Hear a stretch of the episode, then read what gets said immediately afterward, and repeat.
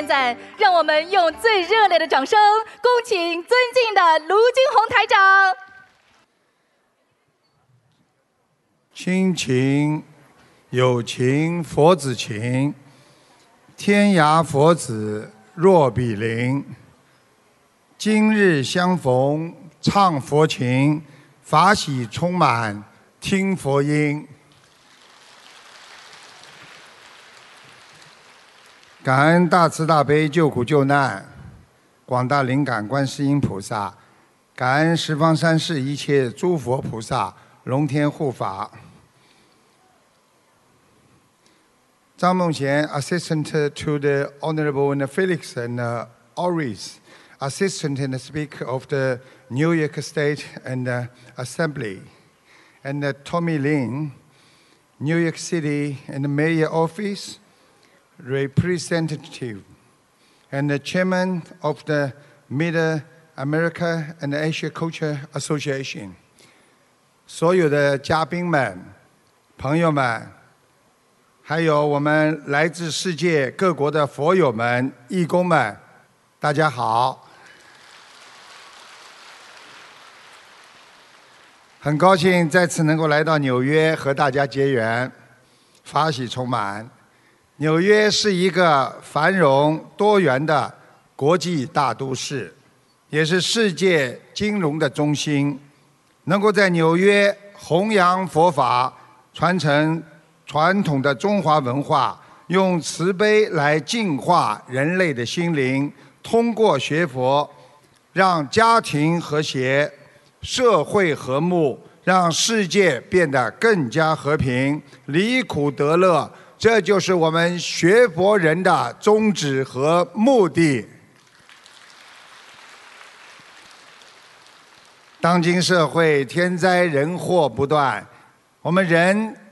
要面临自然界的压力，也要面对自己心理的压力，所以产生了很多的痛苦。现在每年世界上的死亡人数是五千八百万人，每天因为各种原因死亡的人数是十五万八千九百人。很多人想不开，忧郁症。烦恼、恐惧症很痛苦，已经成为社会的现象。全球有近四亿人得了精神方面的困扰的忧郁症。自然灾害不断的侵扰着我们。就在上周，台风迈克尔登陆美国，已经有六个人死亡，两百八十五人失踪。今年二月，美国爆发的大流感，一周就有四千人死亡。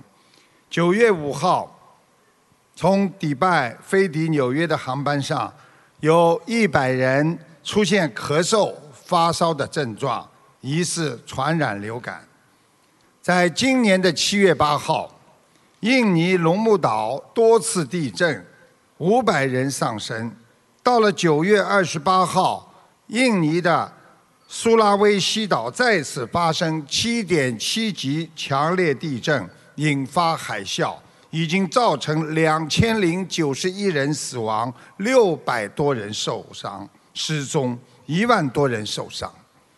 现代社会虽然经济文明高度发展，但是天灾人祸对人类的心灵造成了很大的伤害。我们每天想不通。烦恼使全世界每年有一百万人因为忧郁症自杀。在美国，忧郁症发病率也是非常的高，每六个美国人里边就有一个是忧郁症的患者。同时，我们精神问题导致了肉体的疾病，所以很多科学家研究。在这个世界上，很多的精神上的问题导致了癌症的复发。美国癌症协会 （ACS） 报告称，就在2018年，美国将有一百七十余万新发癌症病例，死亡人数可能在六十一万左右。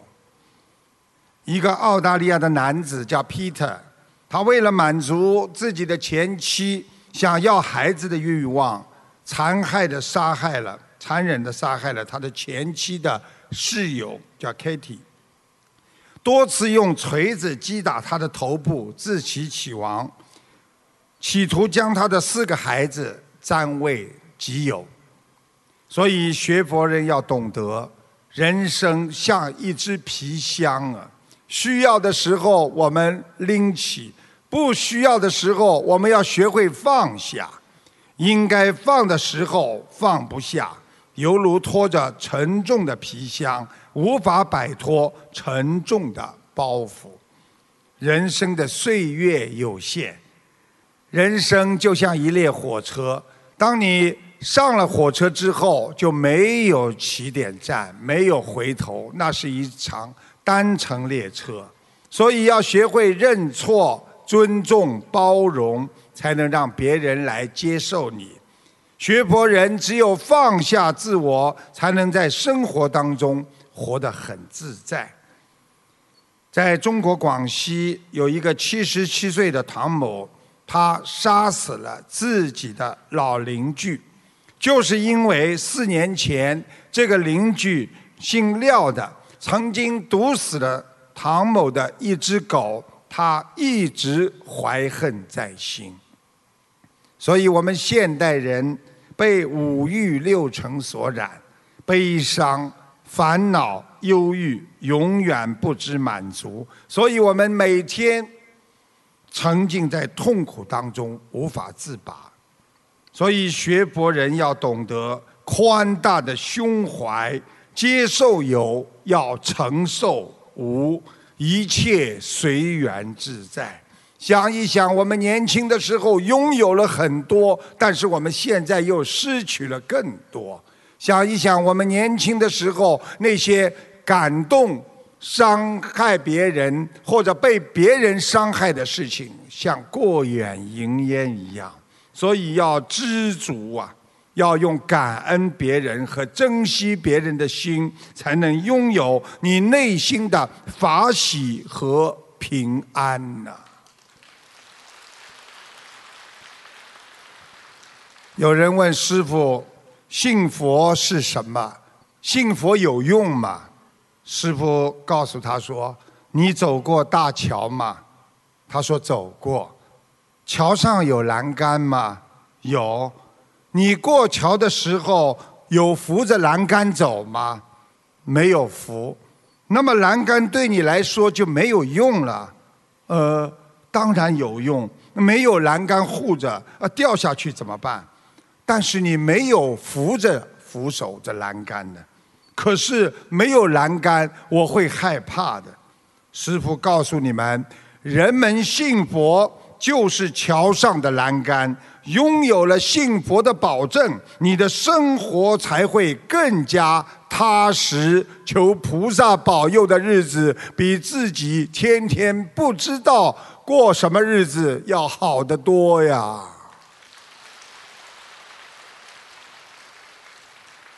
只有把菩萨装在你的心中，你才消灭了灾难。离开了菩萨，你会害怕和空虚啊！所以现在很多人就是因为不理解。大家知道印光大师，他小的时候每年呢，在他们家乡呢，秋收过后，村里呢都要演大戏，然后呢酬谢神灵。由于呢印光大师人很小，年少的时候呢，他趁着戏还没有开演。他就拿了一个小椅子放到舞台的中央，等待看戏。他自己还没有坐稳了，耳边传来粗暴的声音：“啊，这椅子是谁放的？”我。话音刚落，被来的人就抽了两个耳光，而且“咣”的一声把椅子扔了出去。孩子顿时头皮发麻，眼冒金星。回到家里，忍着疼痛，没敢告诉父母，怕父母爱子心切，引起纠纷。从此，这个孩子更加注意自己的言行举止，长大成人之后，赢得了众口称赞，成一个很有名的法师。有一天，当年欺负他的人迎面走来，满脸堆笑，啊，来来来，呃，请法师到我们家来一坐。老法师笑嘻嘻的答应了。印光大师一辈子没有跟别人说起过这个事情，直到后来，为了教育一个被人冤枉生气的弟子，才重提旧事。大师跟他说：“孩子，你不小了，你应该学学做人的道理的。忍的这个字，你没听说过吗？当年我好像是个弱者，可是弱也无妨啊。”我的忍辱换来了家庭的和平，希望你学我的弱，不要将竞争二字奉若神明。在佛法界，忍能养福，善能育德，忍辱是大船，可以渡过一切苦难；忍辱是良药，可以救度一切众生。所以，忍耐的人他会越来越高。降伏自心，以忍辱为宝。佛陀说：“五经得福，诸天所宗，独步三界，忍力所致。”也就是佛陀说了，我们做人天导师三界。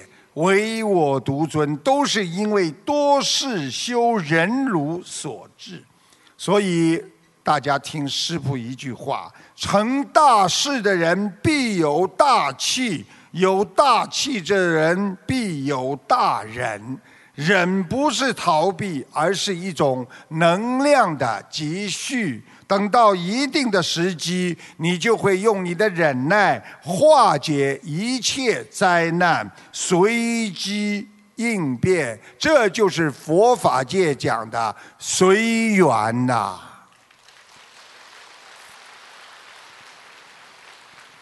我们人的身体有残缺不算苦，人性的残缺那才是真正的苦。不要作恶，不要害人。世界上有很多的灾难都是心灵欠缺造成的。我们人的一辈子最不能做的事情就是恨别人，因为恨别人之后会让自己产生报复心理，然后产生害人的念头。害别人就是给自己挖一个坑呢，最后你一定会把自己深深的陷入其中。不能自拔。有一个妇女给全家人每天要煎饼吃，她总是多煎一个饼放在窗台外边，留给饥饿的路人来拿。有一天，一个驼背老乞丐来了，但是他每天都来取走薄饼，在离开的时候，这个老乞丐。总是自言自语的嘴巴里说一句：“呃，所做之恶留在身边，所做之善回到身边。”这样日复一日，夫人对老乞丐越来越厌恶，因为薄饼全被他拿走了，而他从来没有说过一句感恩的话。于是，这个夫人有一天。在薄饼里边下了毒，就在准备把薄饼放在窗台上的时候，他犹豫了，最后将有毒的薄饼投到火里去烧掉，重新做了一张放到了窗台上。这个老乞丐还是跟过去一样啊，把薄饼拿走了，嘴巴里嘟嘟的那句口头禅。那天晚上。这位妇女的外地的儿子回家了，儿子告诉这位妇人说：“妈妈，我在离家不远的地方，我饿得昏倒在地，幸好有一个驼背老人路过，他好心的给了我一张薄饼。”听了儿子的话，这个妇人脸色苍白，她现在明白了那句话的含义：所做之恶留在身边，所做之善回到你的身边呐。我们人对别人看不惯、看不顺眼，经常会采取报复，怨气会让你越积越深的，仇恨它只会越积越多，自己也会陷入深深的怨恨当中，不能自拔。就像夫妻吵架，你今天骂他一句，他恨你一次。你再骂他一遍，他又恨你一次，这就是造成了最后的离婚。所以看不到阳光，你就找不到快乐，使自己的余生就会在痛苦怨恨当中度过。学佛人在人间要重道德，有九个不可以，有一种东西不可以利用的，那叫善良。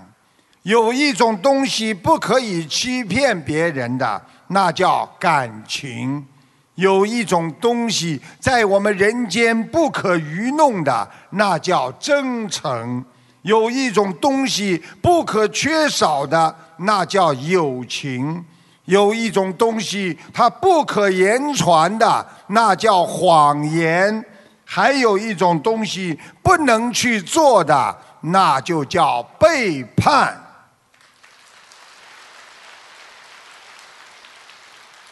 有一天午饭之后，在英国伊顿中学读高中的这个年轻人，他带着三名同班同学溜到校外去玩了，结果忘了上课的时间了。等到他们回到了学校，才发现，哎呀，已经一个小时迟到了，错过了杰姆斯老师安排的一场重要的考试。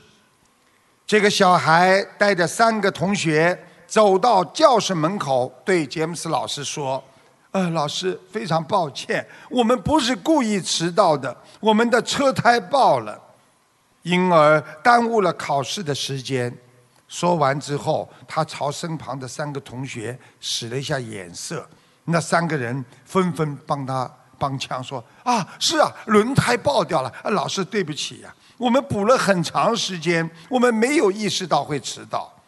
啊，不要担心，我的孩子们，杰姆斯老师微笑的说：“我会让你们补考的。”然后老师让他们四个人在教室的四个角，东南西北坐在那里分开，让他们补考。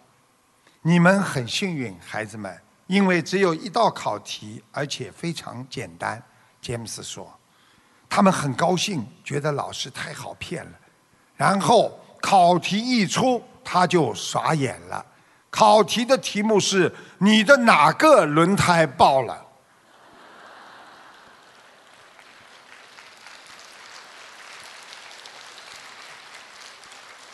这个人说。这是一道我永远都无法忘记的考题。它虽然简单，但我却得了零分。他就是英国首相戴维尔·卡美伦呐。多年之后再提起此事，卡美伦是这么说的。老师用一道很简单的考题，让我明白了一个做人的道理，那便是自作聪明。不诚实的人总要付出代价的，而且这种代价往往会来得非常之快，令人措手不及、懊悔不已呀。所以，我们学佛人不要妄语，因为妄语。师父告诉你们，会使你们失去尊严和信誉，就是让别人会看不起你。不要打妄语，会使你增加智慧，心安理得。要拥有真诚、自在、安详的心，你才能一辈子平安吉祥、随缘安康啊！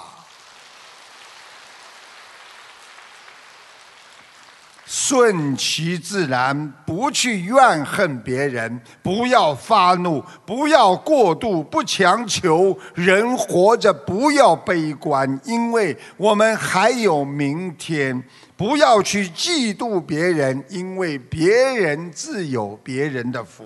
不要自责，不要忘形，不以物喜，不以己悲呀。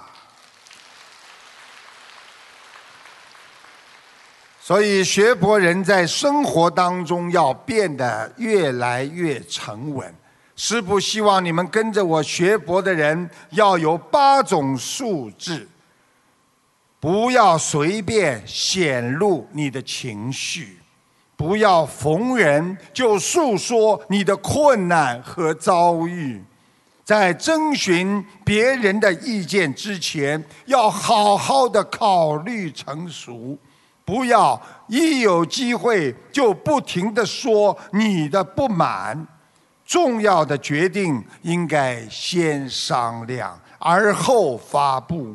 讲话不要有任何的紧张，因为当别人看见你很紧张的时候，你会让别人觉得你没有自信。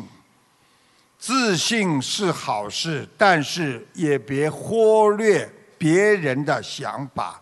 人无高低，对人对事最重要的，不要忘记了礼貌啊。所以，看看法师，不管看见什么事情，听到什么事情，总是非常沉稳的在那里合掌。沉稳，首先要学会尊重别人。对自己不了解的事情，过多的去评论，你一定会被自己伤害，会体现出你的浮夸。所以学佛也是这样，不要功高我慢，才能真修实修啊！有一个妻子正在厨房炒菜，她的丈夫在一旁叨叨不兴，不停的说：“哎，慢慢一些，慢一些，哎，小心，火大了，哎，赶快把菜翻过来呀！你怎么还还没有放油啊？那油放的太多了。”他妻子非常生气的脱口而出：“哎，我懂得怎么炒菜。”那丈夫笑嘻嘻的说：“ 啊，是是是，我知道你会烧菜。我只是想让你知道，当你坐在我的车旁，不停的叨叨不休，让我朝左转、朝右转的时候，你的感觉是怎么样的？”人要学会体谅别人。其实体谅别人并不困难，只要你愿意认真的站在对方的角度和立场，帮着别人来想，你很快就能原谅别人，就能体谅别人了。台长在做节目的时候，经常是回答听众朋友问题。有一个听众啊，请台长看儿子的身体和学习。台长指出，他的孩子骨头不好，有软骨病，脑子有问题，分心，思想不集中，整天贪玩，记忆力不好，而且老师建议去读特殊的学校，有点智障。台长还说，他的孩子是由于他爸爸业障造成的，他爸爸有杀业，对家庭不负责任。听众说：“哎呀，完全正确，这是他爸爸非常爱钓鱼。”请大家听一下。这个最近的录音，谢谢大家。台长，我想看一下我儿子，嗯，二零零九年，嗯，属牛的，我想看他那个身体还有学习。啊，他脑子也不好哎。哦。哎，他的身体主要是骨头啊，不是太好，就是腰啊啊颈椎啊，这孩子你要当心，他有点软骨病的。哦，是的，他经常有时候自己玩着玩着就摔倒了。他身上有个小孩呀，就是你打胎的孩子。哦，那我打胎的孩子还没超度走。你不止一个了。哦，是了是了，台长，你说的太对了。他这个小孩他学习，看看他的那个脑子怎么样？我就第一个我跑上来不就跟你说脑子不好啊？哦，刚才信号不好，不好意思，台长。他有时候啊思想分心，啊思想不集中，啊整天贪玩，啊记忆力不好，啊。对对对，是的。他不行的，他不行。他现在其实像他这种情况，老师会建议他读那种特殊学校的，明白吗？是了是了。啊。台长，你太重了。那会儿上一年级时候，那个校长就建议过，可是我就找不到一个合适的这个学校。很麻烦的，嗯，像这种孩子，实际上有一点点智障。我告诉你，是了是了，而且是他爸爸的原因造成的，他爸爸的业障，他爸爸过去有杀业。对他爸爸，他爸爸爱钓鱼。你现在知道了。你说的太准了。嗯，他爸爸而且稀里糊涂的。不负责任的，你听得懂吗？对孩子也不负责任的，对你也不负责任，听不懂啊？是了是了，太长，你说的太对了。啊，就是这种人，自己好好的还债吧，好好的念礼佛，好好的念小房子，听师傅的话，没错，明白了吗？师傅，谢谢师傅。谢谢。在清朝末年，上海闸北区。有一家梨膏店，生意呢做得很大，门口啊挂着一个牌子叫“天之道”，三个三个大牌子，三个字的大牌子牌匾。天之道的梨膏店呢，对面是一家姓于的水果店。梨膏店的发迹啊，没想到就是因为它对面的这家水果店。光绪八年。余家水果店从山东的莱阳运到上海闸北区五十楼，这个很五十楼的那个梨子生梨了，因为路途遥远，梨皮被颠破，经雨一淋，运到上海的时候已经开始烂了。不管怎么晒，剥皮也卖不出去。对门有个小店。里面坐着夫妻两个人，正没有粮食吃，见余家扔了许多的烂的生梨，就捡来把皮削去，挖掉烂眼，一吃很甜，就把削好的梨剁成小块，一个铜钱卖五块，生意很兴旺。后来夫妻两个就到余家水果店将。所有的一楼一楼的烂梨子全部买回来，反正这个梨烂了也不值钱，余家乐得其所，一般一股脑的贱卖了，全部卖给他了。买的多了，这家夫妻就将梨削好，放进了大缸，用糖腌起来，这样更好吃。一上市卖的更火了，后来夫妻两个。到处去卖，买那种烂的梨子，削去皮，放进自己的锅里，熬成梨汁，制成高糖。春天没有梨子吃的时候，人们都想吃梨膏糖，一下子就成了上海以南的南方的名产。第二年，朝廷大臣钦差。到上海闸北区去出巡，买了梨膏糖一吃，哇，又酸又甜，很好吃啊！他就将梨膏糖带到了北京，献给了慈禧太后。慈禧那个时候正在咳嗽，吃后觉得哎呀，味道真好，没吃几天，咳嗽也好了。更传旨叫夫妻两个进贡梨膏糖，这一下夫妻两人生意做大了，正式开了梨膏店。于是余家水果店的老板暗自打探，终于知道了哦，这些梨膏糖是烂梨子制成的。哎呀，就是我卖给他的。又眼红又嫉妒，但是呢，又怕得罪皇上，就在夜里呀，偷偷写了一张纸，上面去讽刺他“天之道”三个字，贴到了夫妻俩的梨膏店的大门上。第二天，这夫妻俩把门吱一开，“天之道”三个字，愣了一会儿，就知道有人嫉妒捣乱了。男老板哈哈大笑说：“呵呵，我正想起个号呢，字号。今天有人写字号送到门口，真是好极了。我家里店里呢，这个梨膏糖连皇上都吃过了。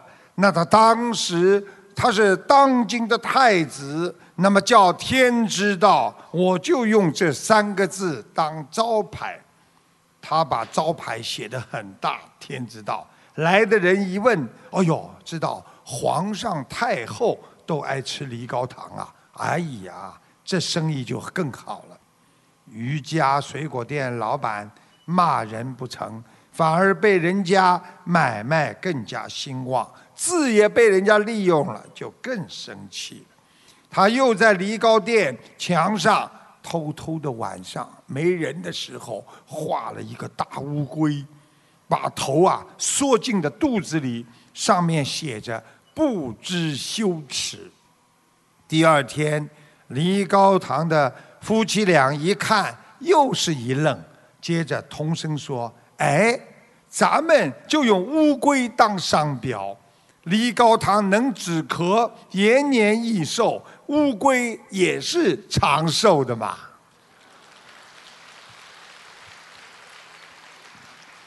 从此，这个商标就成了上海的驰名商标。这里有很多上海来的朋友吧？你们知道不知道上海梨膏糖啊？知道吧？吃过吗？长寿了，所以活到现在。什么叫聪明？什么叫智慧？能够忍辱，继续精进，能把人间每一次的挫折和别人对你的嫉妒，你把它当成机遇，趋凶避劫。那个，即使别人把你踩在脚下，你也要相信菩萨会保佑你。忍辱才能负重，负重才有愿力，有愿力才会有行动，这就是佛法界讲的信愿行啊！台长告诉我们，很多人活在世界上，天天累的忙的，好好的静下来听听学佛人要知道，人生有八个宝贝呀。我们结交朋友的时候，要结交两种人，良师益友。我们要配备两个医生，一个是运动，还有一个是营养。我们要练好两项本领，做人要让别人感动，说话要让别人喜欢。我们在人间要成功，要学会吃两样东西：第一，要学会吃亏；第二，要学会吃苦啊！我们要培养好两个习惯：好好的看有益的书，要多看佛书，多听演讲。追求两个一致，那就是兴趣和你的事业要一致，你的事业很容易成功。爱情和婚姻也要一致。记住两个秘诀：健康的秘诀是在早上，成功的秘诀那是在晚上。争取人间的两个最，把潜力发挥到最大，把生命要延续到最后啊！有一个人问：啊，你们天天念经拜佛有用吗？啊，一个师傅经常跟大家讲，请问你们家里有没有雨伞呐？是否每天都用啊？啊，家里当然有雨伞喽，但是不是每天就用了？下雨的时候才用了。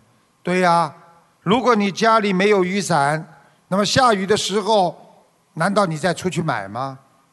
那个人说：“那再买不就晚了吗？”是啊，不要等到人有灾难的时候，你再去拜佛念经，那也就晚了。世间的荣华富贵都是空的，我经常讲，想一想了，啊，这个阿拉伯的那个王子三十三岁命就没了。他有成千上万的啊用不完的名啊财这个富贵荣华，但是他唯一的缺少的就是生命。我们虽然没有荣华富贵，但是我们拥有了人间最美好的东西，那就是我们的生命。所以生命是非常可贵的。今天你拥有了生命，你才能去做任何事情。所以要学会呀。好好的活着，想通想明白，过去的让它过去，好好把握住今天，你一定会拥有美好的明天呐！人间红尘，情爱也是苦，荣华富贵带不走，水中捞月一场空。我们人很多一生的努力，钱财只是暂时的保管，生命只是现在的拥有。懂得这些道理，你才能真正的解脱。人每天活在后悔当中，只会给自己带来很重的伤害。常常后悔的人是一个看不到将来的人，只会给自己增加更多的烦恼。懂因果、知因缘，才能知足常乐。学佛法、消业障，你才能去除烦恼，获得解脱呀。有一户人家有三个人，是三代人。有一天，他父亲对儿子说：“你看，你爷爷年老体弱，活在世上一点用处都没有，天天躺在床上，还要吃我们的、用我们的，不如啊，孩子把他抛到深山老林里去算了。”半夜里，儿子两父子两个用一个箩筐把爷爷装在了箩筐里，抬到了山边上。正准备往下抛的时候，儿子说：“爸爸，我们只要把人扔掉就算了嘛，为什么把箩筐也扔掉呢？”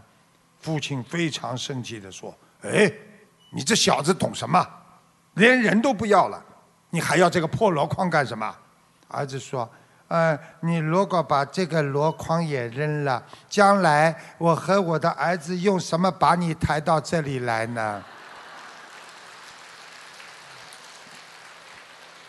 父亲听闻大为惊讶，犹如当头棒喝，大梦初醒，速速命儿子把老人抬回家，好好的瞻仰。再也不敢有不孝之举了，所以这就叫因果报应。所以我们自己不孝顺父母，孩子也不会孝顺我们的。羔羊常知跪乳，也就是羔羊小的羔羊吃母奶的时候，吃羊的奶的时候，它要跪着吃的。所以，一个人如果把自己辛勤哺育自己长大、恩重如山的父母都不知道孝敬，那他就丧失了作为人该有的良心，丧失了道德品质。试想一下，一个连父母亲都不爱的人，你教养出来的孩子怎么能够孝顺你呢？父母子女这一生一世的相逢，是用来相亲相爱，而不是相恨相杀的。今天是儿子，明天也许就是爸爸了。所以一举一动要给后人留下一个好榜样。我们这一生，如果你碰到了自己的父母亲很贫穷，你要才施为孝；如果你的父母亲老弱多病，你要照顾他为孝；如果你的父母亲脾气暴躁，你要理解他为孝。如果父母亲勤俭持家，你要帮助他为孝；如果碰见父母亲固执己见的，你要顺着他为孝顺；唠叨的父母亲，你要听着为孝。父母亲对你的帮助，能够让他们如愿，你就是尽孝。人生是减法，过一天就少一天。哪怕你的仇人，你也是看一次会少一次。当然，我们的亲人也是看一次少一次。何必在人间记住别人的怨恨来伤害自己已经很受伤害的心灵啊？有一户人家有三个孩子，三个儿子，他们从小生活在父母亲无休无止的吵闹当中，他们的妈妈经常被他爸爸打得遍体鳞伤。老大心想：妈妈太可怜了，我以后要对老婆好一点。老二想：哎，结婚真没意思，我长大了不要结婚了。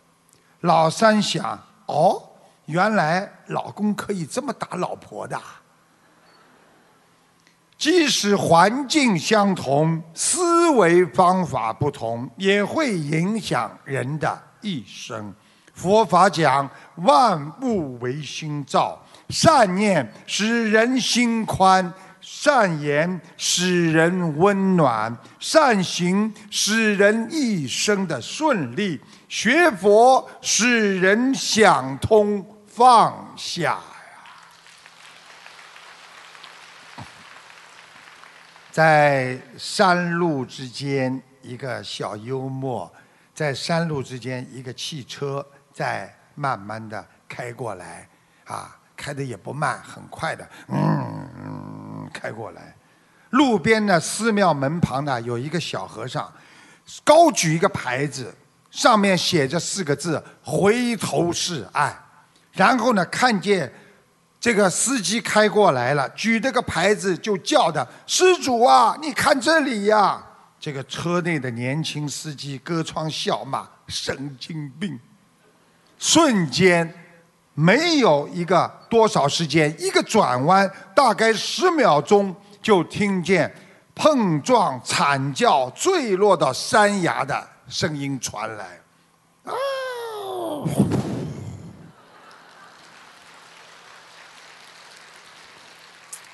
到了晚上，禅房内，小和尚对主持说：“师傅，把回头是岸不要放了吧？还是不是直接写前方桥梁已断好一点呢？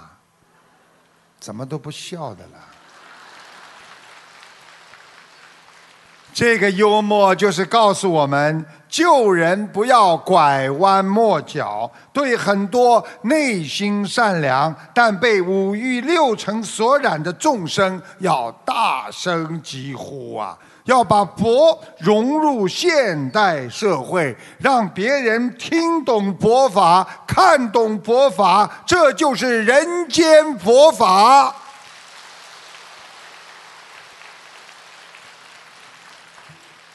台长每星期一、三、五都在台里回答很多呢佛友的问题。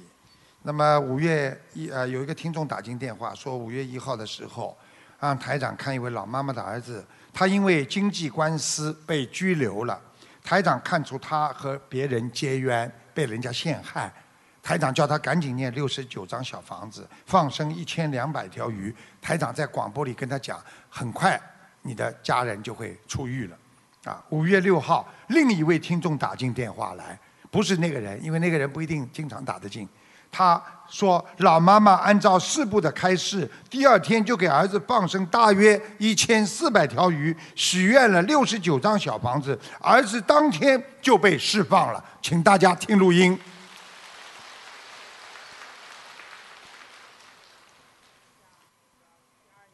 男的，他因为经济官司现在在拘留了，师傅您看一看他。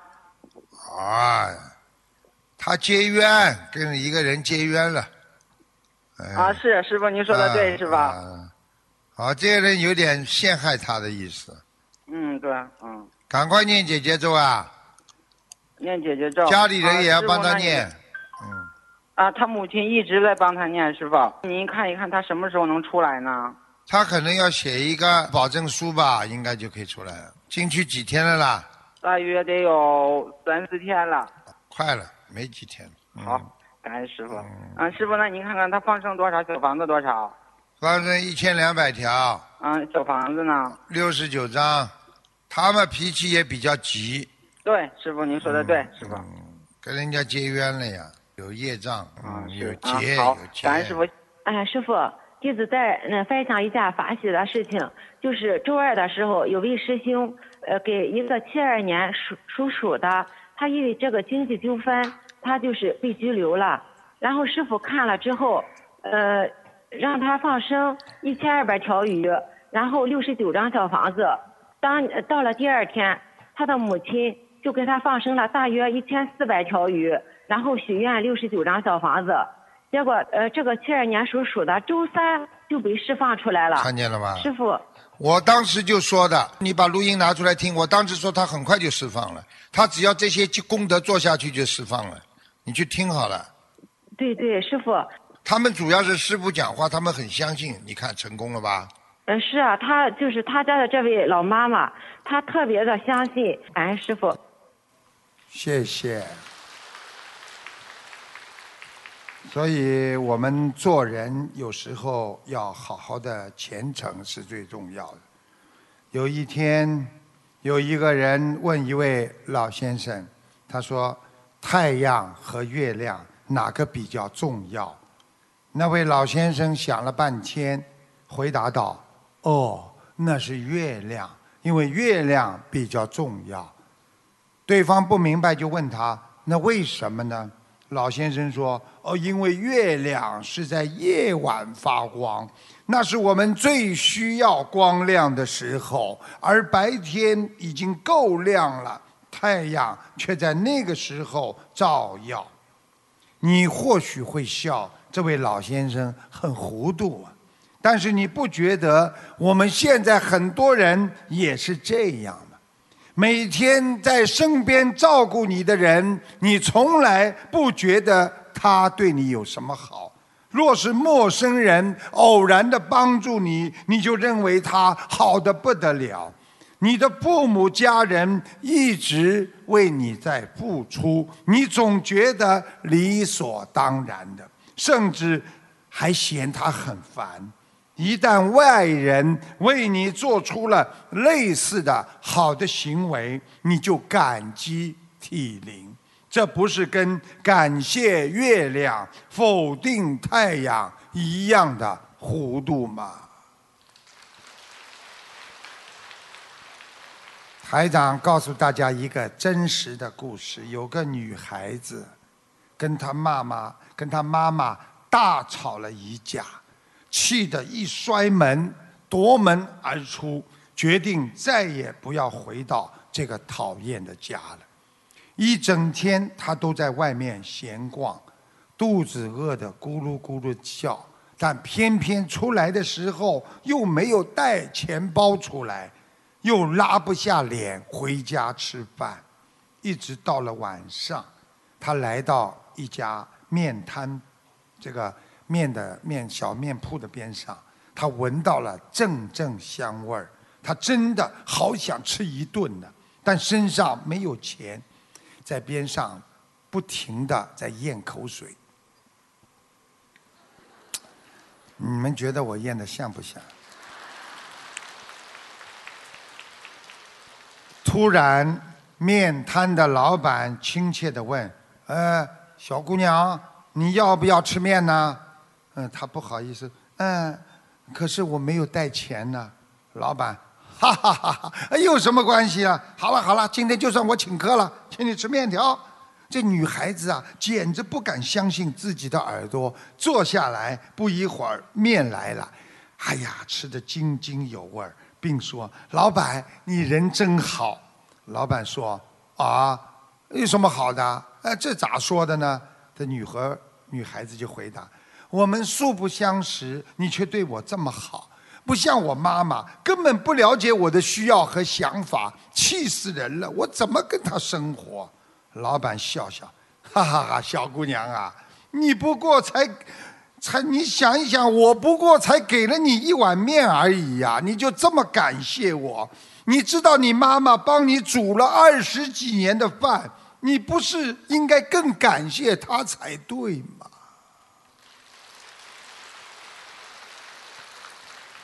听老板这么一讲，女儿女孩子顿时大梦初醒。眼泪瞬间的夺眶而出，她顾不得吃剩下的半碗面，立刻飞奔回家。刚刚走到家门口的巷口，女儿远远的看到自己的妈妈在焦急的在门口四处的张望，她的心立刻揪在一起了。这时候，女孩子感觉有一万遍、一千遍的对不起想对妈妈说，但是她还没来得及开口，就见妈妈已经迎上前来。哎呀，你一整天跑到哪里去了？急死我了！快回家把手洗一洗，吃晚饭了。这天晚上，这个女孩才深刻体会到妈妈对她的爱。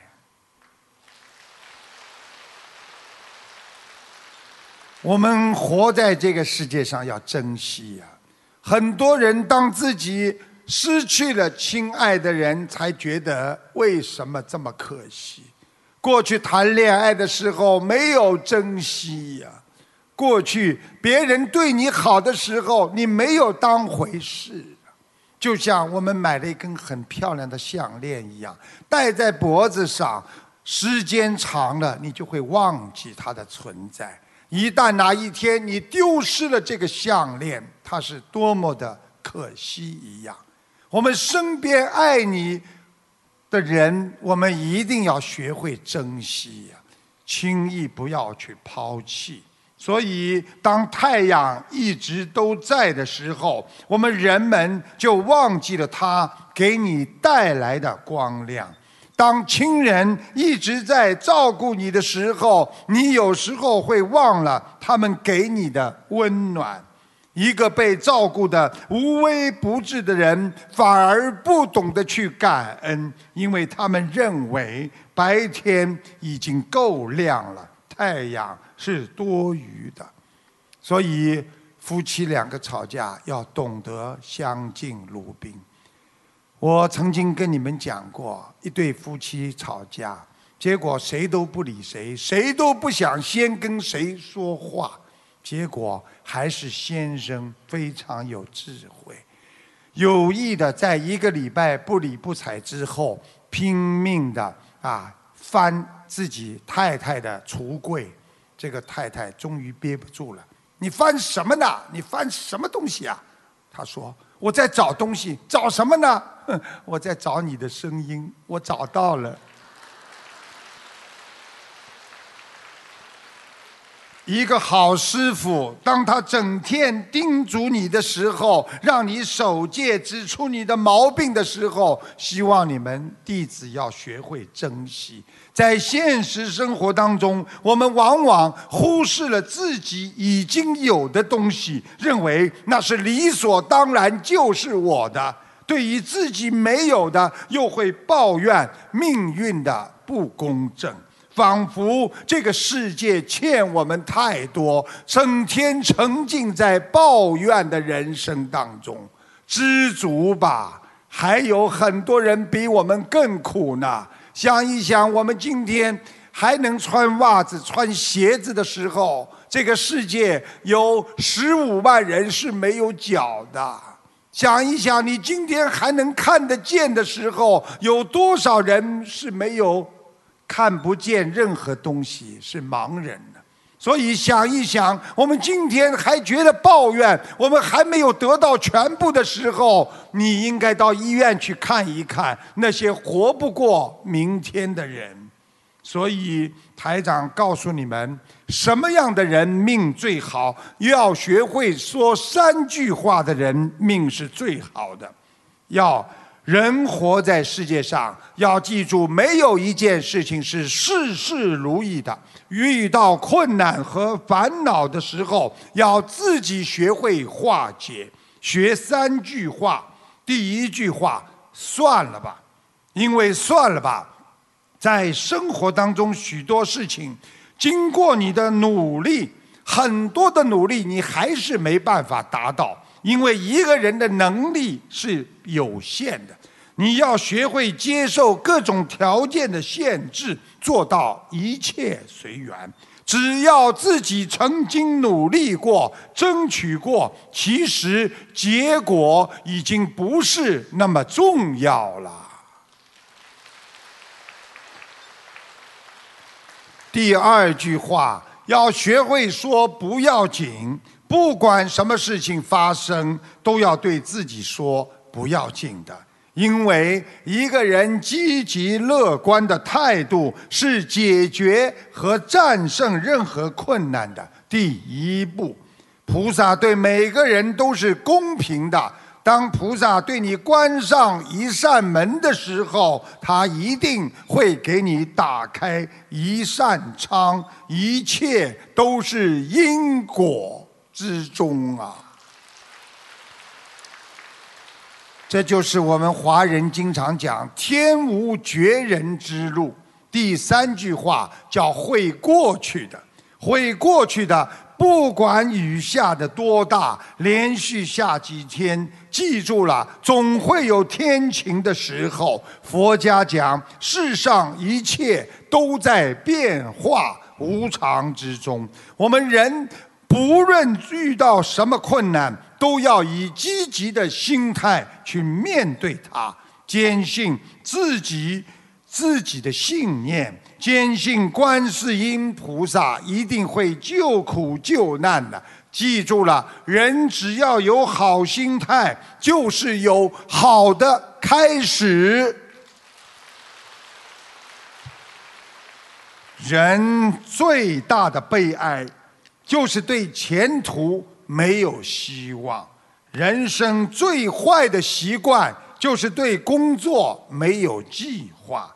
很多人的失败，往往只会想啊，什么事情都是想象，但是不愿意去做。只有五分钟热度的人，他是一个失败者；而成功的人，往往是坚持到最后的人。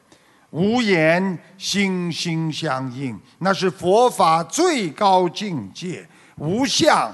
随顺因缘，那是做事的最高境界呀！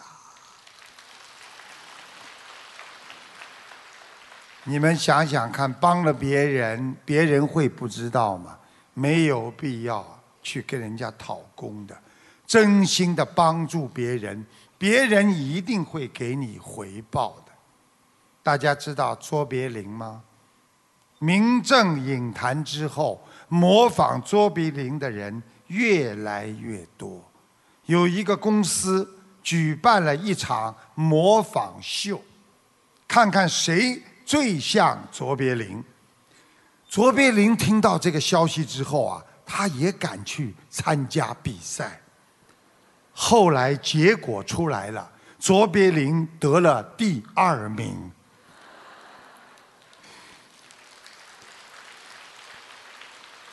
这个笑话就是告诉我们，在现在的社会当中，众生都在迷惑颠倒当中，真的以为是假的，假的以为是真的，所以才会出现这么多人被骗。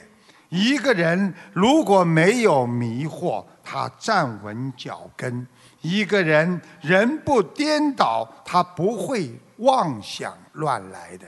所以，一个人只要想了和别人不一样的，如果不符合逻辑的话，他就是叫妄想。所以，要做好一个好弟子，要学会守戒。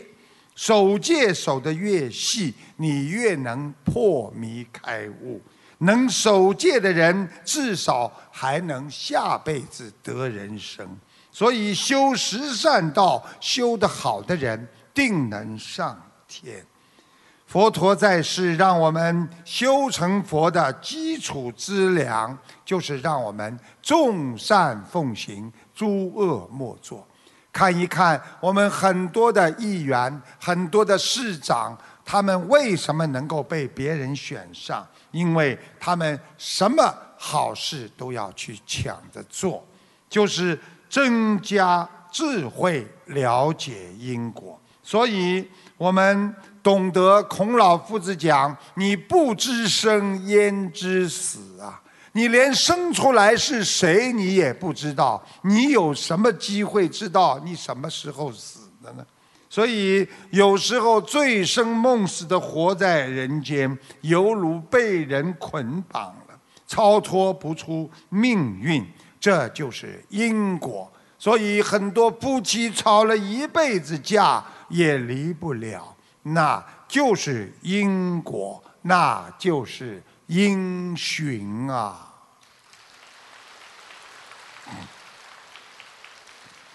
误解的时候，被别人误解的时候，微微一笑，那叫修养；委屈的时候，坦然一笑，那叫大慈；吃亏的时候，开心的一笑。那叫忍辱，无助的时候随缘一笑，那是一种境界；危难的时候坦然的一笑，那叫宽容；被人轻视的时候平静的一笑，那叫理解；顺境的时候谦虚一笑，那叫气质；逆境的时候微微一笑，那叫。智慧，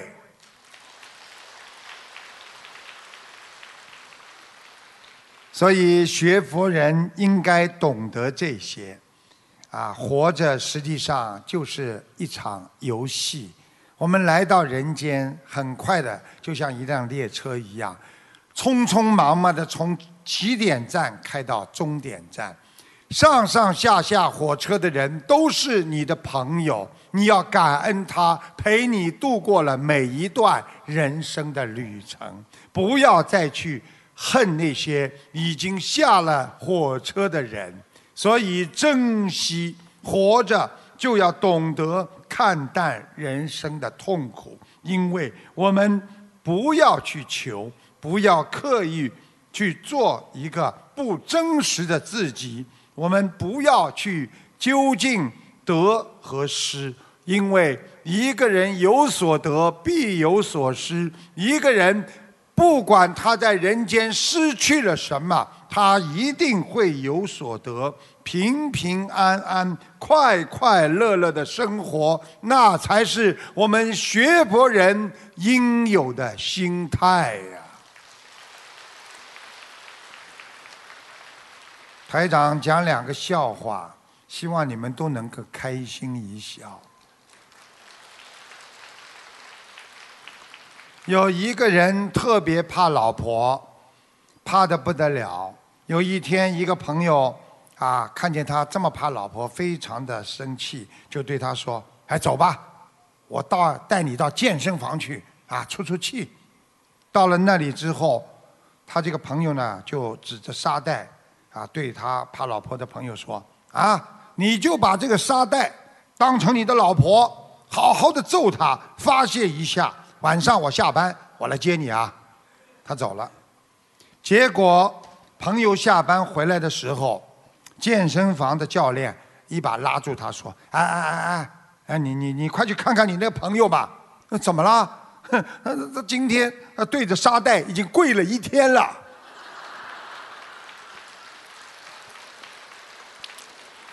这个怕老婆是咱们做男人的美德。还有一个更好笑的笑话，叫啊，有一个孙子，现在的孩子啊，那个外孙呐，孙子啊，哎呦，都皮的不得了，都很很精的。孙子逃学了，逃学不去上课，外出游玩。啊，这时候呢，老师上门来了，啊，老师上门敲敲门了，谁呀？啊，我是老师。这奶奶一听，哎呦，惨了。啊，这个老师来了，老这个奶奶呀也很聪明，马上发个微信给他，不要回家，在外面快躲起来。老师因你逃学，现在早上家门来找你了。孙子马上在微信回复说：“奶奶，你快躲起来吧，我今天向老师请假，说你去世了。”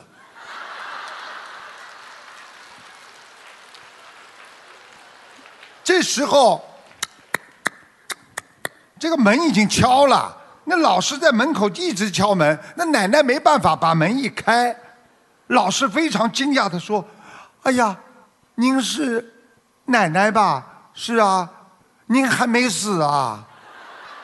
奶奶微笑的说：“今天头七，回来看看。”老师被他吓得趴在地板上，爬都爬不起来了。所以长辈学佛，小辈才会正。现在的家庭啊，父母亲天天说谎啊、吹牛啊、吵架，孩子也会学着的。所以呀，我们一定要懂得，不要去自己要要正。所以呀，要学会，我们要懂得珍惜。因为一个人如果不懂珍惜的人，就是给你一座金山，你也不会快乐。不懂得宽容别人的人，再多的朋友，你也会离开别人的；不懂得感恩的人，再聪明的人也难以成功；不懂得修行的人，你再念多少经，菩萨也不会保佑你的；不懂得满足的人，你再富有，你也没有幸福；不懂得慈悲的人，再精进也难以解脱。所以，我们人要懂得。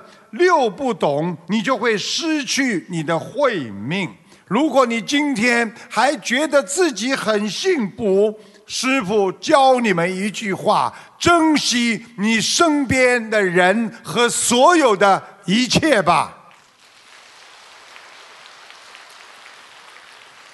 耕种好自己的心田，用自己的智慧去耕耘人生。你们知道，帮助别人是非常快乐的一件事情，从中可以收获到生活的回馈。人生实际上就是一场正在直播的体育比赛，因为我们永远不知道下一刻会发生什么。就算你正过着日复一日的生活，你也没有办法控制住无常把你的生活改变。所以，有福的时候要低调，有祸的时候要坚强，因为祸和福是双胞胎。有福气的时候，祸也会来；有祸来的时候，福会相伴。所以我们快乐的时候要懂得。不会永恒的快乐。当我们痛苦的时候，我们要想到这个痛苦，它也不是永恒的。认真的做好现在的每一件事情，学会与无常共处，才能超越无常，得到人生的真谛呀！谢谢大家。